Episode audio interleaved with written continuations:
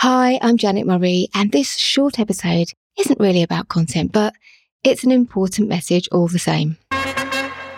When I left teaching to retrain in journalism, I remember one of my favourite colleagues saying she thought I'd make a really good journalist because I was like a dog with a bone. I remember feeling a bit offended at the time, but she was absolutely right.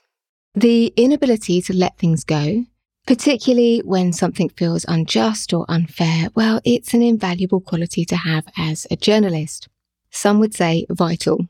But having the dogged determination to leave no stone unturned, to ask the questions no one else is asking, and to keep on going long after everybody has packed up and gone home, well, you're inevitably going to make a few enemies along the way.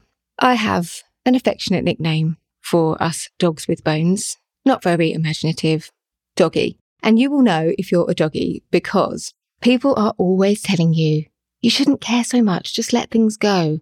Or that you're too intense. You need to lighten up a bit, not take things so seriously. But when the chips are down, who would you rather have in your corner? The person who says, it's best to leave it. I really don't want to get involved. Or the fearless doggy who will stand their ground and yours too.